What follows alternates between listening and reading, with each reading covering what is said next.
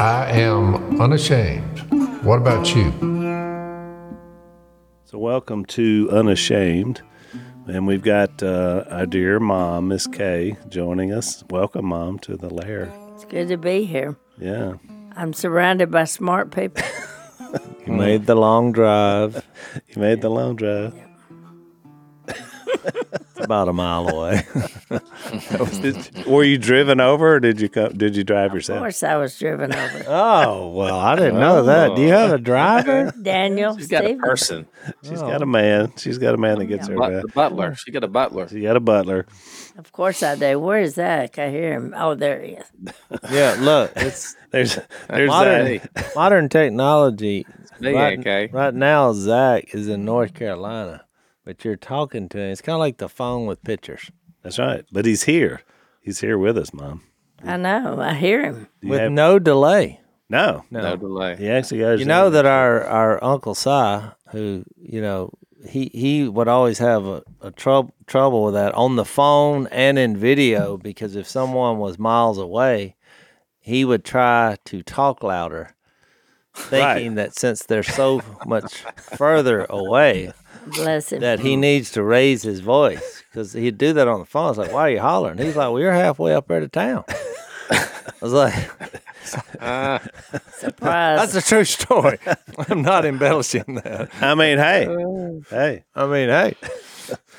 So, mom, Hey. for uh, Maddie decided to put mom in my chair for some reason. So, mom, does it It's does it, does it make you warmed feel up. smart and smart alecky over there? yeah. Look, do you know that there's been more uh, disgruntled church members over visitors sitting in their pew I lost my pew to mom. than anything else? So, Al, we don't want to become traditional. You're right. I better not gripe about the visitor being in my seat because that's what people do. No, that's what they do. Oh, you're right. They're like, hey, wait, wait, you're in my seat. I remember having a visitor day one time at WFR, and I was so angry because this little lady that I love, like, just told this group of vi- a whole family visiting, is, uh, "Hey, hey, hey, no, I've been on the That- other that- side. that ain't gonna work. I visited a church, and there was there was a couple of old ladies come up there, and they were looking at me and my little family, and this scary man who was sitting in their seat, and I was like, they're giving "Oh, me the stink eye." Are these your mm-hmm. seats? And they said yes. I said, well, let us get up and move. We're visiting.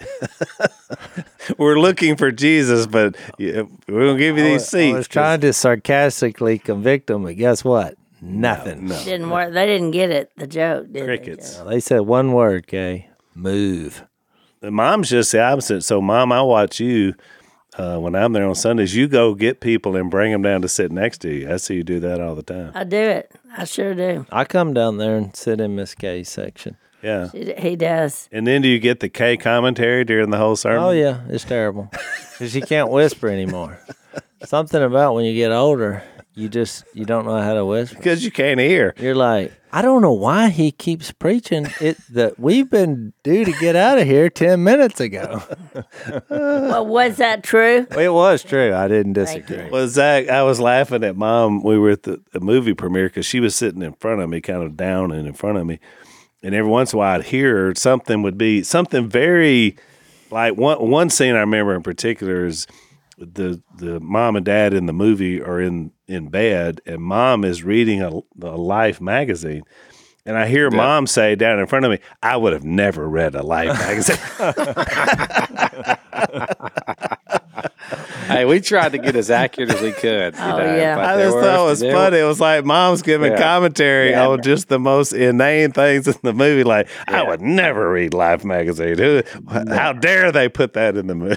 I didn't even know they still made Life magazine. Yeah, well, they do. you I could read Reader's Digest. Zach. All right, Well, call the movie wrong magazine. Yeah.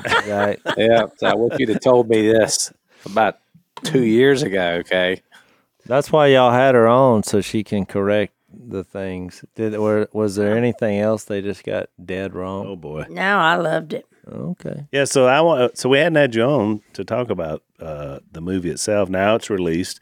America is seeing your life story. So what what was your take on just watching it, and what did you think about it? I cried. Remember? Yeah. Yeah, I did. I thought it was great, but it was just it just made me happy and it made me sad. It just made me everything, you know. What were the? so- do you remember anything in real. particular that just really got to you? Was it? I mean, what any scenes that? Kinda, Well, the bathroom scene was, you know, that was always going to be a, a main scene in it. But I mean, I thought that I thought that character acted so like me. yeah. I did look like me and everything. Well, we have the the blind movie podcast, and on there, I said that I thought that this the the third actress, the older one that Yeah. played you, was she captured your optimism, your optimistic spirit, She did. so well. Like in the movie, it just most came like me yeah, ever. It was, and I thought the second actress, the teenage actress. Looked the most like you because she had your smile, and mm-hmm. you know I thought she kind of didn't you think so? Was That she kind of favored you the most, but yeah, She did. yeah, it was pretty powerful. she had dimples, I think, too, just like me. She did. It reminded me of Scylla. You know, it's Yeah. kinda, it's looked like Well, Scylla. and somebody's already told me they thought Scylla and I had ways alike and looked alike at times, but which that's a great compliment from me. yeah, that's Jep's, one of his- middle kids. So Uh-huh. uh, last night you were at the uh, you went and saw Gus play football. so tell us about that. That was pretty fun. So Gus is is Jep and Jessica's youngest that they adopted. And he's a giant kid for his age. He's like eight, He's but he looks two like he- heads taller than everybody on the football field, but then he he we see him just come in, come off, off in, and Jess said that he kept saying, "Coach, I'm tired tonight. I'm just tired." So you know, if you want to play somebody else, it's okay. Well, Jessica, of course, said, "Tired? You're a kid. You're not tired. You haven't done anything to make you tired. Why are you doing this?" But he's a kid, and that's just what he wanted to do. But he was hilar- hilarious. But I think he was looking more forward to the pizza party after than the ball game. Gus likes to eat. How old is How'd he? he do? He's Did he eight. dominate? Was he dominant on the field when he oh. was playing? He was. Well, He was ahead of everybody. He was taller than everybody. when you're bigger and faster than everyone on the field, you usually dominate. But his his personality, because he comes to my house all the time, because he and Sage are pals, and so they play. But he's very humble kid. He, He is. Oh, like he is. he's not the kind to be like you know, at least not yet. Like I know I'm going to dominate. He didn't even like to hurt people. He tells No, he them- doesn't. He tells them he's sorry Yeah, that he, when he hurts them. right, Yeah. But he's so big, he can't help but hurt them. right. You know, they're not supposed to be running into each other, but they do. Yeah. So uh, it's kind of like Sage, mom. Sage is really good at jujitsu.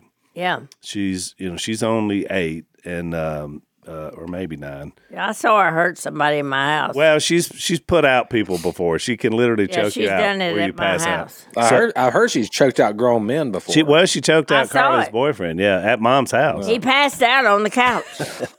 so you, you don't want her to get. Bill said this may be a little dangerous for this But girl. look, what's so bad is so in jujitsu here it hasn't like there's not a ton of people that do it. So she does these competitions from time to time, but most of the time she d- competes, it's the same little girl that she competes with every time, and now there's three or four more. But and she dominates so much, and this poor little girl cries every time she loses.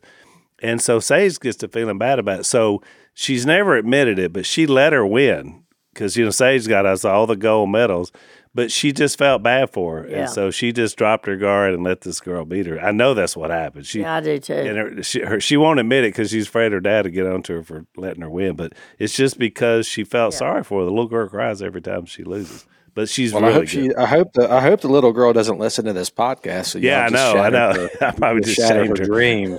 Yeah. I doubt she does, Zach. I'm not sure our demographic is nine year old girls, but You're probably right. anyway. So any any other instructions on the movie, Zach? Because we're out and running now. We got Yeah, we're out and running now. So I mean, it's um, it's in theaters, and you know, we've said go out there and see it before we get swifted out. Um, before Taylor comes, you know, but uh, but yeah, I think it's going really well and getting incredible feedback from people. Everybody that's seen it's been like, man, this is is so powerful, and um, yeah, love to share it on social media. Your experience with it as well. So, yeah, rate it. Uh, what was it? Rotten Tomatoes. Uh, yeah, Rotten Tomatoes. we talked Um, about that. We learned what that Yeah. was. Yeah, we learned what that was. But now the marketing's over, so now it's what reflection. That's all It's reflection. reflection. We're still dripping some marketing in there. We'll market to the you know for a little bit longer, so we're still doing stuff. It's uh got about two more weeks, and then I'll That be able to sounds like again. something a marketer would say. Marketing is Oh, never over. it's crazy because you know you think like it's it's hard. You think that like when you post something on social media, like that doesn't go to everybody in your sphere, and and particularly, I'm just being honest with you, like we we get throttled. Our content gets throttled a lot. Even getting this movie out was difficult. You know, we we um we had two different i had two verbal offers from big studios saw the film loved it said man we're gonna we're gonna come back with with an offer and then they both came back said yeah actually we can't uh really because of kind of just the persona of our family and i think more the christian route of it so it's hard to get this stuff out there in general and it's hard to market this but man our like unashamed nation has been awesome i mean we could not have done this film without our podcast audience and um, and Unashamed Nation on the Facebook page and just all our, our people that follow the family. I mean that so I, I mean that is the success of this. So I want to definitely thank you guys for any success what we've we, we're going to have with this is going to be because of you guys. So thank y'all. So I was thinking about Zach with the marketing never ending. Just sounds like Captain Redlegs. Remember when he told Granny Hawkins, "Doing right ain't got no end," Exactly. We've all seen that. that. movie. and then she just laughed. she had that kind of sneering laugh. Was that on the Outlaw Josey Wales? It was. How many times have you seen that movie, Mom? Hmm. 39? Have you ever That's seen very specific. the last podcast we talked about Valdez is coming. Have you Ooh, ever have seen you ever that seen movie? that one? I've seen them all. Oh, okay. Have you ever seen an episode of Gunsmoke? All of them. all 25 years worth. And then some, right? And then some. Dad references Matt Dillon. What was interesting was that he was talking about Matt Dillon for about six months, and Maddie and Alex and all those people that work here thought he was talking about the actor Matt Dillon because they don't know anything about Gunsmoke. So I know. I Well, can't I don't believe know anything about the actor Matt Dillon. I don't either.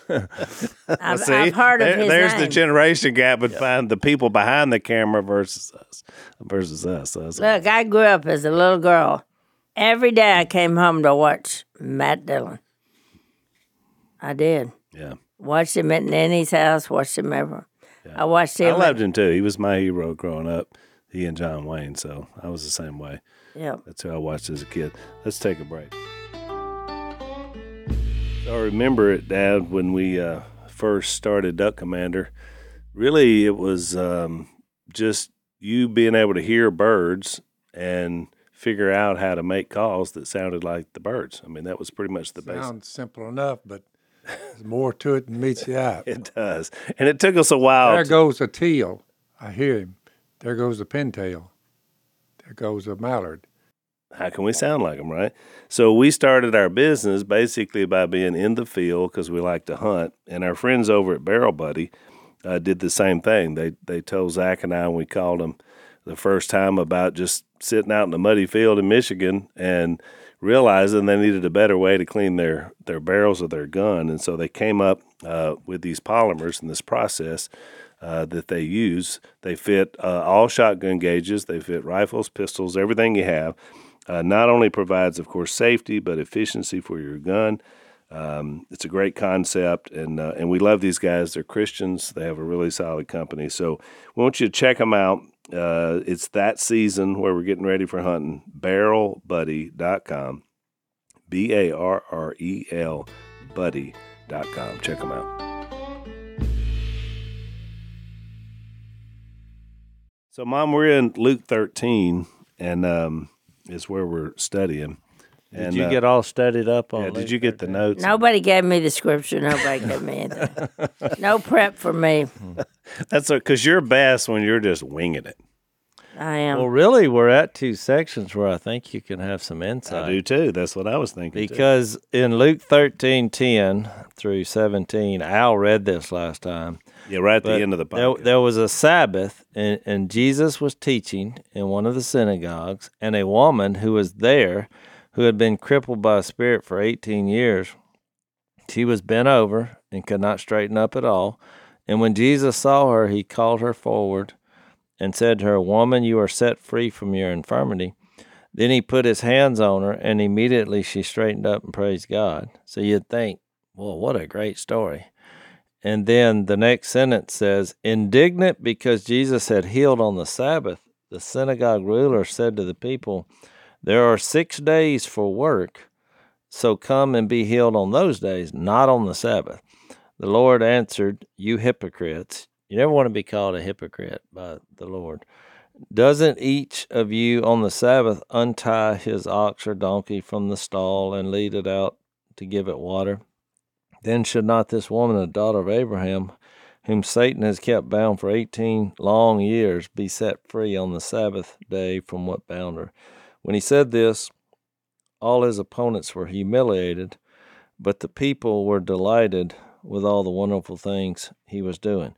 So, uh, because I thought about you, you're really good at when we get together in groups of people of just having a heart of compassion. Like, gee, I know you got it from Jesus through the Spirit of God. You you tend to treat everyone with the same compassion. You know, it's one of your gifts. I do. So, yeah, Again, I got a lot of that too from the way I was raised with my grandma. Yeah. I mean, I saw that with her. that everyone's important. Yes. Yeah. Yeah, and you don't look down on anybody. Yeah. And God loves everybody the same. Because, see, I worried about it because we were the richest people in town. But we did not act like it, especially my grandma. She was so humble and everything. She would never consider herself rich. And she was. But she wouldn't say it or act like it. Yeah, I thought that was an interesting scene in the movie too. They they kind of touched on that just a little bit, the kind of the differences in your family and dad's family, Yeah. and kind of that strain of you know the family across the tracks sort of you know scenario, which was mm-hmm. interesting. So they kind of dealt with that, Eh, you know, and then you wind up becoming in the Robertson family because your dad dies, and then your mom is kind of out of the picture. So Yep. which is kind of then I think you brought that with you, right? That compassion and kind of the way you've always been. Yep. Well, and you pass that down to us. That is, you know, a godly principle that you were raised with that was passed down to us that everybody is valuable. You know, so yeah, it is kind of horrifying to see this in a religious setting where, I mean, what a statement. Heal people at other days, but not the Sabbath. When here is the Lord of the Sabbath, which which Luke recorded in Luke six. And you know, when we talk about him fulfilling the Sabbath, Hebrews chapter at the end of chapter three and and four kind of explains. Well, I was just going I was going to read this from Hebrews four. So it says, therefore, since the promise of entering His rest still stands, let us be careful that none of you be found to have fallen short of it. For we also have had the gospel preached to us just as they did, but the message they heard was of no value to them. And he had just compared, you know, when when God liberated, uh, you know, Israel and was giving them rest from bondage, how that compared to what Jesus fulfilled. And so it goes on to say, like in verse 4 of Hebrews 4, for somewhere he has spoken about the seventh day in these words, and on the seventh day God rested from all his work, which was what the synagogue ruler was trying to make the point. Yeah. You know, he was he was using the very argument of creation, not realizing that Jesus was a part of creation. Yeah. You know, John 1, 2, nothing that's been created was created without him. And the point being, again, Je- uh, Jesus never quit working. Exactly. He's been sustaining ever since. So he goes on to say in verse 6 It still remains that some will enter that rest, and those who formerly had the gospel preached to them did not go in because of this, their disobedience. Therefore, God again set a certain day, calling it today, when he spoke through the prophet David. And it said, uh, when he spoke through David, Today, if you hear his voice, do not harden your hearts. So then, 8 through 11, I really think explains how Jesus fulfilled the Sabbath for us, which it says, For if Joshua had given them rest, God would not have spoken later about another day. There remains then a Sabbath rest for the people of God. For anyone who enters God's rest also rests from his own work, just as God did from it from his. Let us therefore make every effort to enter that rest so that no one will fall by following their example of disobedience. And I mean the point being, you know, every time God created a day, he would say, It's good. You remember that? Would, the next day, he would say, "Oh, it's good. It, it's good." Then he created the humans, uh, and said, "It's very good." So there's where it wasn't like God. God doesn't get tired. He he was satisfied. Sound like he had to have that day just to be, whew, this creation of the universe has got me tuckered out. Yeah, there was a satisfaction that happened, and then the fall of man happened, and they were separated from not only God but from the tree of life. And then it it you know God comes up, he chooses a nation, he he starts his scheme of redemption. He gives them these laws. Which there were moral laws when you read the Ten Commandments and all the things went along with it, but there were also kind of ceremonial laws like the Sabbath. You know, if you if you work seven days a week and you're not going to live long. I mean, there there's a time of rest. Well, now come full circle, Jesus comes to fulfill all this and bring this kind of rest from from your work to the rest that we have in Jesus, where we don't have to go chase all the worldly passions and desires and I mean, we we rest in Jesus. He He cares for us, and it makes all these passages that we just read come to light. If God's feeding the ravens and He's He's bringing beauty to the flowers of the field, is He not going to take care of us? We we have a rest in there, a rest from our own work that we're never going to be good enough to earn God's salvation, or it, it, so that's kind of the the principle that the synagogue ruler was a million miles away from because he didn't realize that how you keep the Sabbath with all the laws they've now amended to it, it it's produced something that's contrary to the very nature of God. You now do not have compassion for a woman who's suffering. You can't experience joy in that. You're going to see the same principle in Luke 15, where the older brother was not happy that his younger brother had come back to the family. That's right. Same concept. He doesn't want to celebrate, and instead he's humiliated, which was the word that's used here in the context for them. Let's take another break. So, uh, fall is upon us. Um, anytime there's a new season, uh, our friends at Bespoke Post uh, sends us a box of awesome, and uh, it's uh, basically filled with carefully chosen gear from the best small brands around the world. And um, Zach, I think you got one uh, recently. What what did you get from uh, Bespoke Post in your box? Are you awesome? not get? Are you not? Are you not getting? No, somehow else? that my box apparently has been rerouted to North Carolina. so I've, I've been wondering how that happened, but I, someone may or may not have uh, intercepted the package. I think someone Uh, higher up the chain. Well, what did you get that I would have gotten? Well, I'm looking on my. I got a, a, a something else at the house, but th- this is what's on my desk. I got this incredible pen right here. It's like a gold. It's not real gold, but it's a heavy set pen, which I love. Mm-hmm. Um, it came with like a whole set and a fire starter. Uh, but they got some awesome stuff on the website too. They got like the awesome knives and all kind of stuff. But, so uh, what you yeah. do is you go to that website that Zach mentioned, boxofawesome.com is where you go, and um, they're going to have a little quiz for you. You get to let them know what you like, uh, or in this case, what Zach likes that I would have liked. Uh, you get a new box every month. It's got a lot of different categories. The boxes are valued at about 70 bucks, but you only pay a fraction of that. Uh, with each box of awesome, you're also supporting small businesses, which we love. 90% of everything that comes in your box of awesome is from small and upcoming brands. It's free to sign up. You can skip a month, you can cancel anytime. Get 20% off your first monthly box when you sign up at boxofawesome.com. Enter the code PHIL at checkout. That's boxofawesome.com. Use the code PHIL for 20% off your first box.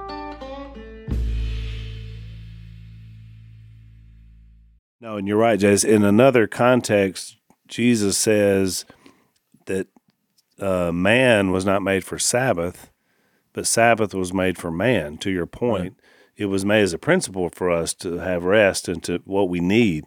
But this guy missed the point and thought that the Sabbath was made for then us to keep rules about the Sabbath. And Jesus says, no, you, you got it completely backwards.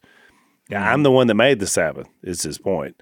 But they just kept, you know, and, and Jason, you mentioned it, it comes up again in 14, it's going to come up again later, that they just keep trying to set this Sabbath trap because that's what they were banking on. I, I, I don't know why they were so fixated on it. And he continues to do these things. It, it all took place by law. Yeah, They had law, that's right. the rules, Yeah, the law has to be there. That's right. That's the very thing that ties us all up. yeah. And people find security in that, and they did certainly.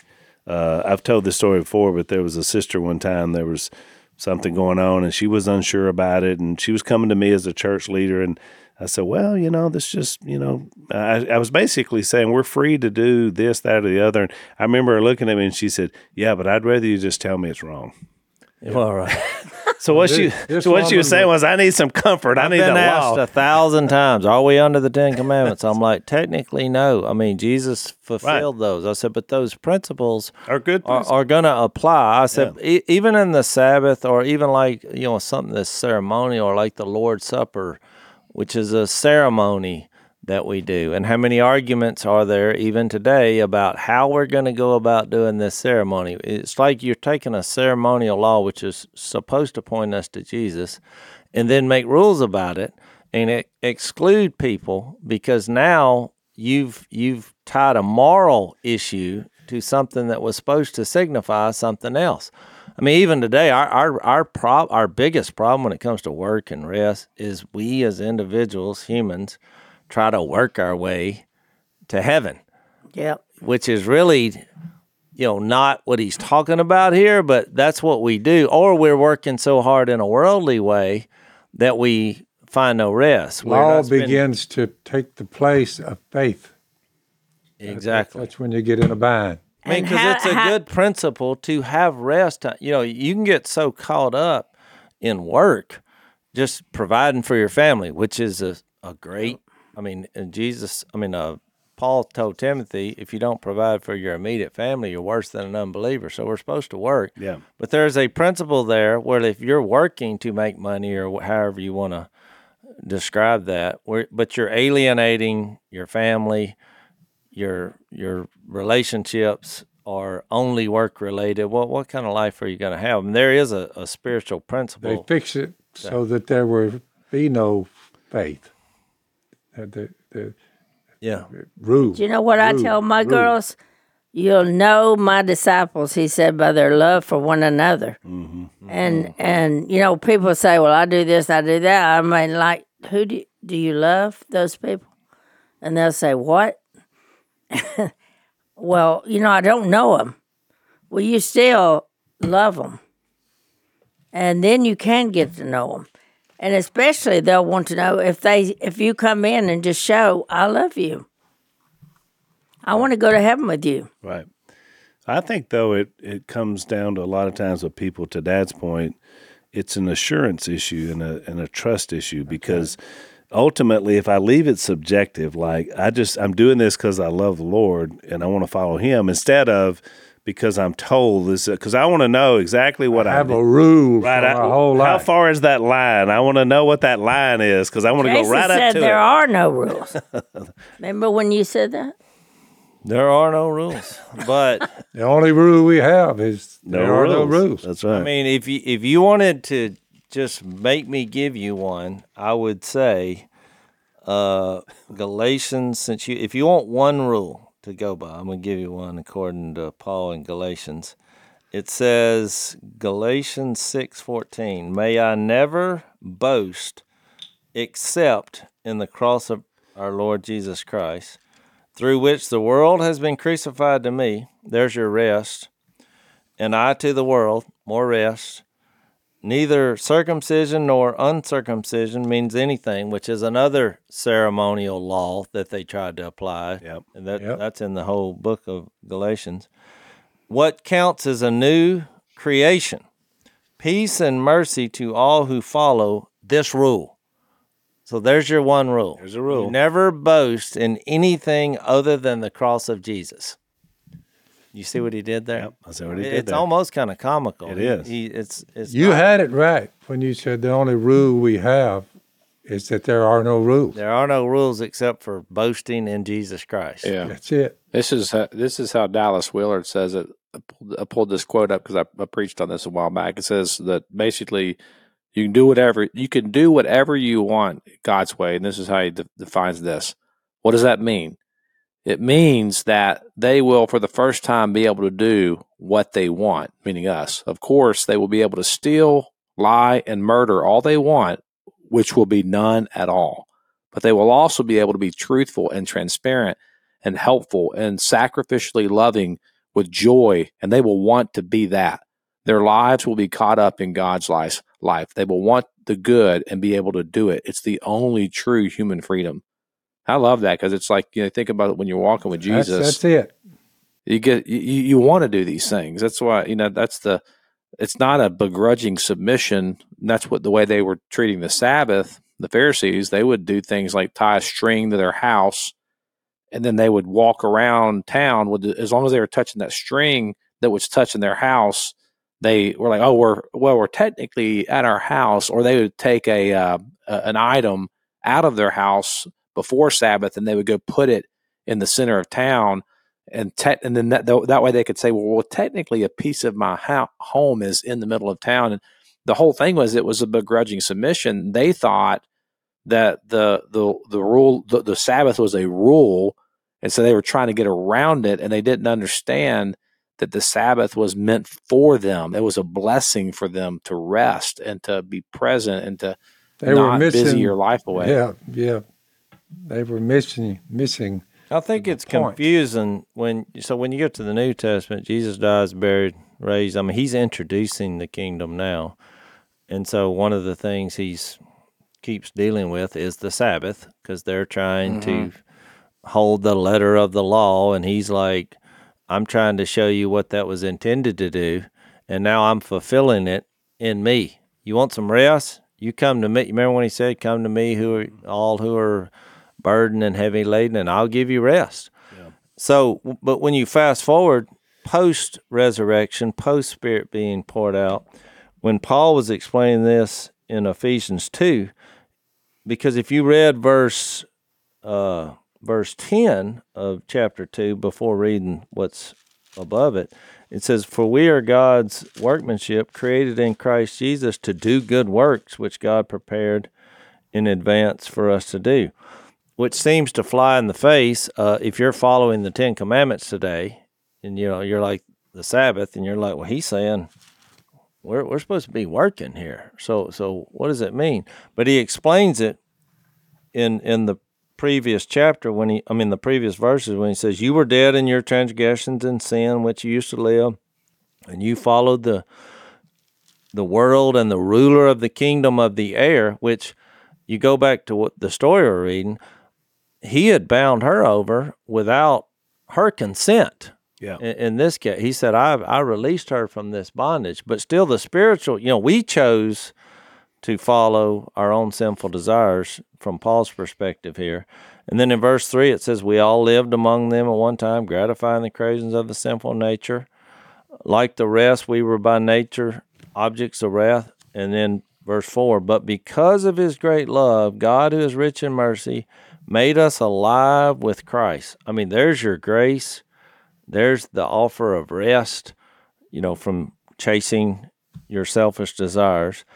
In verse 6, God raised us up, seated us with him in the heavenly realms in order that he in the coming ages might show the riches of his grace expressed in kindness to us in Christ Jesus. For it is by grace you've been saved through faith, and this is not from yourselves. It's the gift of God not by works, so that no one can boast. That's why the one rule I gave you was we only boast. His healing, uh, the, the people of that day, they were glorifying the evil one. Yeah. They, they were they were cutting him some slack on this deal. The Well, yeah, they- Satan is the one that bent her over, and she's could right. Yeah, in essence, the synagogue ruler was defending. Jesus was The saying, work of the- of the evil and they were saying, "No, you're you're you're you're." They were for him. Right. No, you're right. And and Keep her like she is. I mean, what Satan's done to her, just let it go. and they were doing it inadvertently, which to Jason's point earlier, that's what self righteous people do. Let's take another break.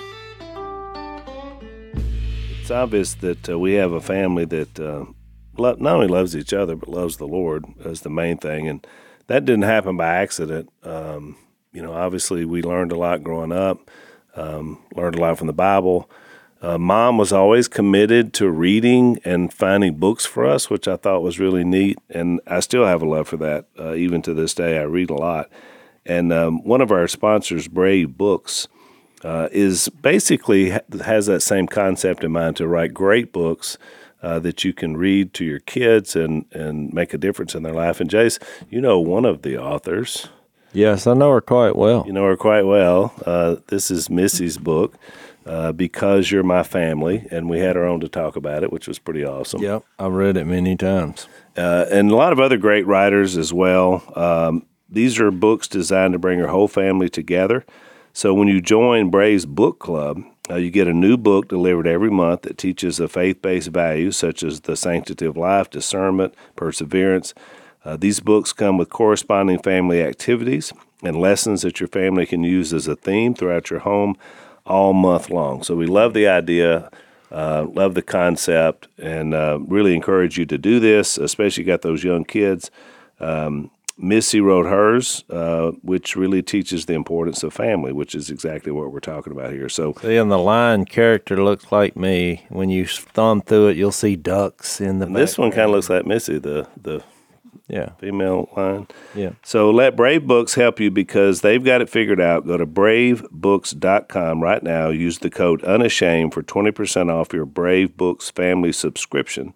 That's bravebooks.com. Use the code unashamed for 20% off your subscription.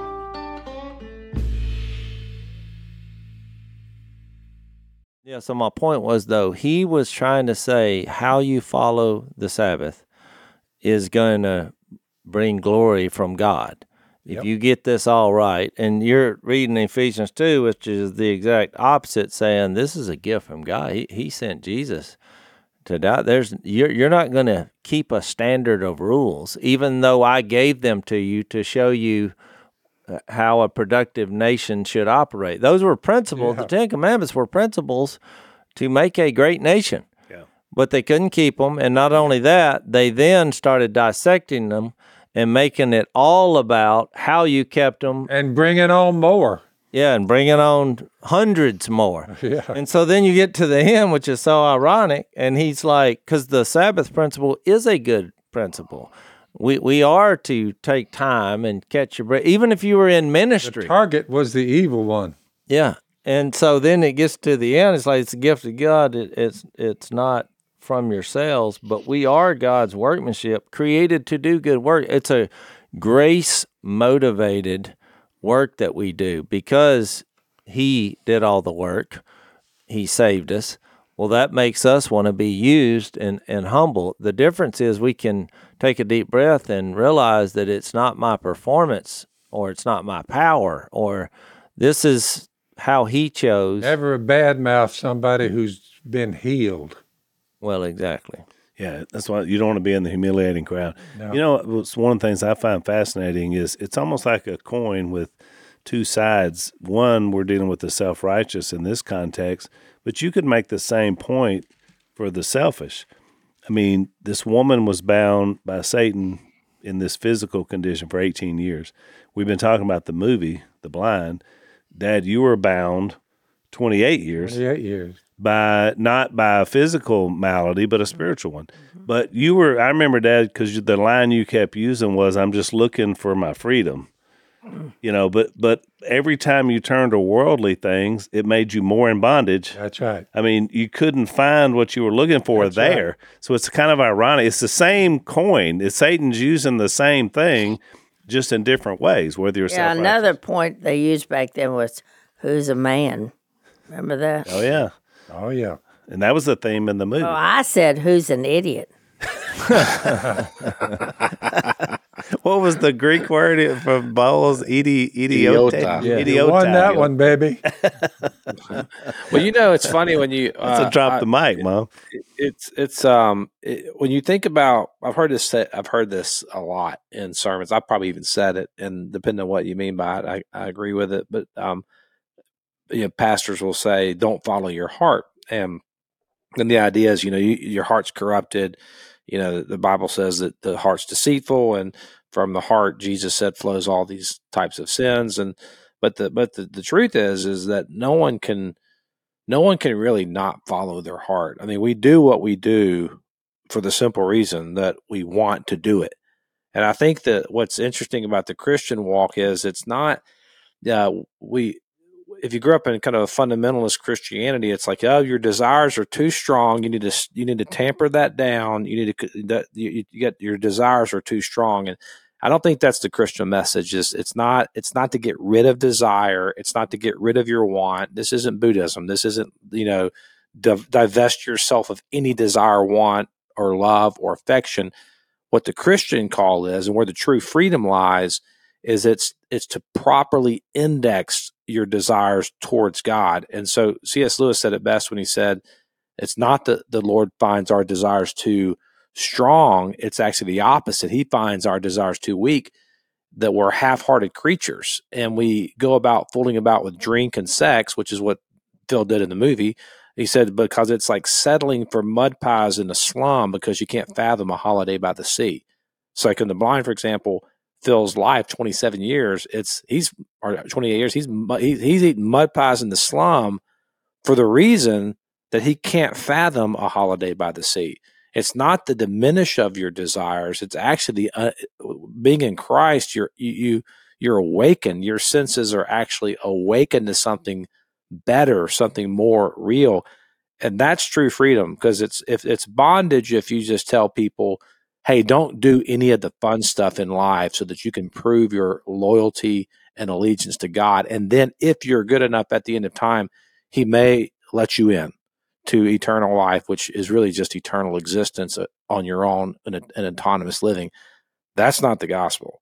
The gospel is is that Christ is inviting you into union with Him, where there is the riches of life. It's the it's the parable of the vineyard. It's the you know it's it's that there is life in Christ and there's life abundantly. This is where life is at on this side of it. Well, I think that's why he moves to the next Yeah, two parables. I was thinking the same when, thing. when he says in in verse eighteen, and look, these are very small parables, but they are power packed, and, and they're brain teasers. And they're really it it harkens back to what Dad was talking about a minute ago. The difference between faith and law. Th- these two parables really pointed out I mean, when you think about being born again, and you think about this coming from within, without really you being able to see it, he tells these two parables in verse eighteen. Then Jesus asks, "What is the kingdom of God like?" What shall I compare it to? It's like a mustard seed which a man took and planted in his garden. It grew and became a tree, and the birds of the air perched in its branches. Again, he asks, What shall I compare the kingdom of God to? It is like yeast that a woman took and mixed into a large amount of flour until it worked all through the dough. So you got two pictures here.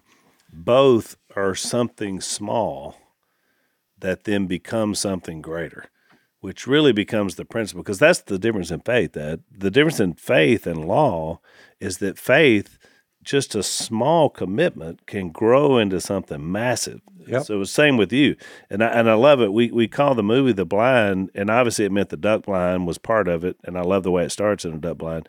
But it's really the idea of a blind person who is trying to find his way all of a sudden has the blinders taken off. Mm-hmm. And that's what this is talking about. This is talking about the mustard seed of faith and the idea of the yeast, which mom you can speak to with cooking. I mean, if you don't if, if your yeast is no good, right, you get the flatbread, it never works That's out. So it's something that Never right. grows it into something bigger. Well, and he actually picked two things. He picked the tiniest seed, but who doesn't like mustard? I mean, let's just be realistic. It, it's it's Who like doesn't like mustard? Yeah. what's a mustard seed?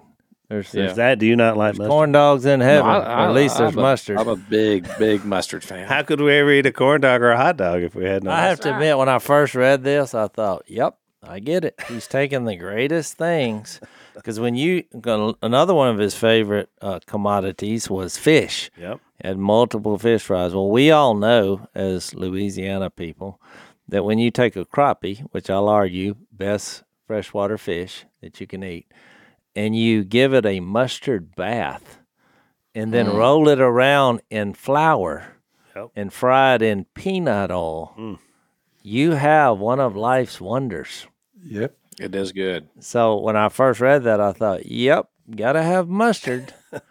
and flour, which and- that's where you get your. And in Louisiana, you know, we have our own mustard because we weren't happy with the spice amount of the world's mustard. Yeah. And and by the way, I've researched mustard just because I love it. Oh. You- you got to have it on. Well, look. No eh, surprise. so Are you surprised that he's recent? No. you figure this out, though, this is about being born again. When I read this, it, it's about the imperishable seed that Peter was talking about. I mean, it's not just a seed. I mean, God plants His gospel, number one, in our, in our heart, and number two, He plants the Holy Spirit. Once you understand, I got to surrender to this and it's an imperishable seed. But and I think he's showing two principles here: the power of God, you know, planting the gospel in you and the Spirit. But it's also that, but in both these cases, it takes time. It's like growth. It, it's not something you see. I mean, a, a mustard seed is so small, you would never think it's powerful, but you put it in the ground. And I think really y'all were talking about the movie. You know, it took a while to see the end result. I mean, I remember the first couple of years, you know, of your Christian life, you know, it was bumpy, but we it was a bumpy for all of us. There's there's a growth process that happens. I've used this illustration uh, I heard Keller give numerous times about the acorn. You know, an acre if you take an acorn and throw it up against concrete, well, it, it has no chance. But you put it in the ground right beside the concrete, give it a few years, and it will uproot the concrete. I mean, it becomes a powerful force because the, the point is just like an acorn tree, just like mustard seeds, God cre- that's His creation. It, it's a growth process, and when you compare it to what's planted in us, talking about the imperishable seed of Jesus via the Holy Spirit, well, now we we've become a new order of human life that is at the top because you think everything has like vegetables, And you can see the result of it. yeah, you got vegetables, and you move up to animals, and they're all limited in some form. And you get to humans, you say, okay, they have the ability to discern and to do wise things and good and evil. But then you put the Holy Spirit in a human. Well, now you have a new order of life. And that's what he's Yeah. saying what the kingdom is like. It grows into this giant force of, of based on supernatural power. That's his kingdom that he's bringing. That which is the only way you can explain, you know, Phil's life, for example, in the blind, is that the the uh, when when we came up with the title "The Blind," it was to Al's point, it was that it was a double. I think it's called a double entendre that you know, it's double meaning. Yeah, it's duck blind, but really it's about that Phil was blind, and you know, there's that famous hymn, right, that we've all sang. Everybody knows it. Amazing Grace, how sweet the sound. I once was blind, but now I see. I, I just pulled this up because I wanted to read it because I think this is so powerful. This is John Newton, who wrote who wrote Amazing Grace, and he also wrote his own epitaph. And um, this is what he said about himself before he died, which is this is on his gravestone. John Newton, clerk, once an infidel and a libertine, a servant of slaves in Africa, was by the rich mercy of our Lord and Savior Jesus Christ preserved, restored, pardoned, and appointed to preach the faith he had long labored to destroy. I mean that that is it. That's that's the apostle Paul, who was Saul of Tarsus. That is John Newton, who was a slave trader who wrote one of the probably the most well known hymn in history. That was Phil Robertson, who was partying his life away and became a, a, an evangelist for Christ and have baptized thousands of people into Jesus. That, that that that is anybody who is in Christ. We can all say that about ourselves pre-Christ that we were we were infidels, and we we tried to destroy long labor to destroy the faith that we now saves us. Yeah. No, that's good. Um, I, I was going. We only have a couple of minutes left, Mom, before we go to overtime. But I was going to ask you because I know there's a lot of people listening um, now. Some will have seen the movie, and maybe their husband or their wife they're in this difficult time. Maybe their family's in trouble. I mean, what would you give them advice on? Because you, you hung in there. You had that bathroom moment where you lost hope, but then God restored that. So, what would you tell folks that are young families out there struggling? Maybe the husband or the wife is not where they need to be spiritually, and what would you encourage them with? Well, I would always tell them that they're just going to have to pray and pray and believe that God will work, but it's in His time, not your time. Yeah, that's good. Because our time wants to be really fast. Yeah. Let's hurry up. And I remember waiting the 10 years on Him, and I would think, you know, why, why, Lord? I'm, I'm doing everything I know to do, trying to raise y'all and all those things. And it was just like, He's not, He's not moving. He's stuck Yeah, but mm. it, it's just you don't give up and you don't quit praying and you, it really will develop your patience yeah, and I, I would say that and somebody would say well how did you have the patience because i prayed for it yeah. That's great.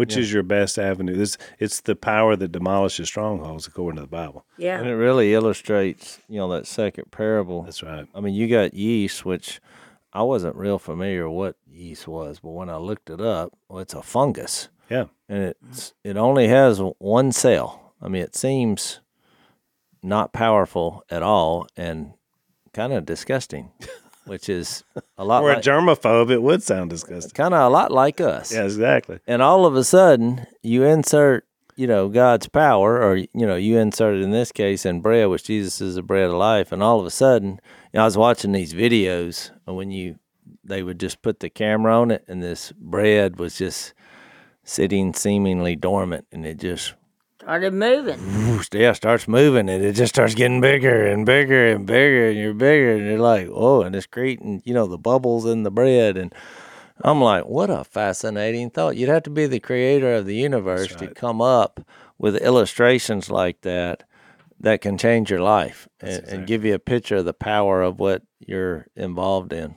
Yeah, and and from you know the if it keeps y'all used to see it when i had the homemade rolls and you'd say it's coming out of the pan i mean it's just it's just growing and popping right out of the pan that's how it grows And I think the the life that you have personally that happens and what you are going to be to others, which is why he says the birds come up and gather on on the trees, is true. So when you look at mustard, you shouldn't go by the worldly standards. Because mustard's not even yellow. They put that in there and make it yellow. And French's mustard, you know where they make it? Britain. Really, Yeah. I thought, what a lie that is. Look it up. It's, it's, So I'm French- saying if it's you want French is mustard, but it's not from France. It's No. from England. made from England. I thought, well, there you go. That's pretty much describes the difference in the world and the difference in the Lord right here. You, your life with the power of God in it is like that little bitty mustard seed that becomes this huge branch. And who doesn't like mustard? That's right. And uh, and even in the world, they try to make it look better. They don't have to do that. I'll take it with its old brown looking color. It tastes exactly the same. They just want to make it look pretty, Yeah. which is what we do I actually in, enjoy in the, the world. brown mustard better. All right, we're out of time, and I'm getting hungry. So we will um, we'll go into overtime, which is blazetv.com slash unashamed is where overtime content is. The dessert. Thanks for listening to the Unashamed podcast. Help us out by rating us on iTunes. And don't miss an episode by subscribing on YouTube and be sure to click that little bell to get notified about new episodes. And for even more content that you won't get anywhere else, subscribe to Blaze TV at blazetv.com slash unashamed.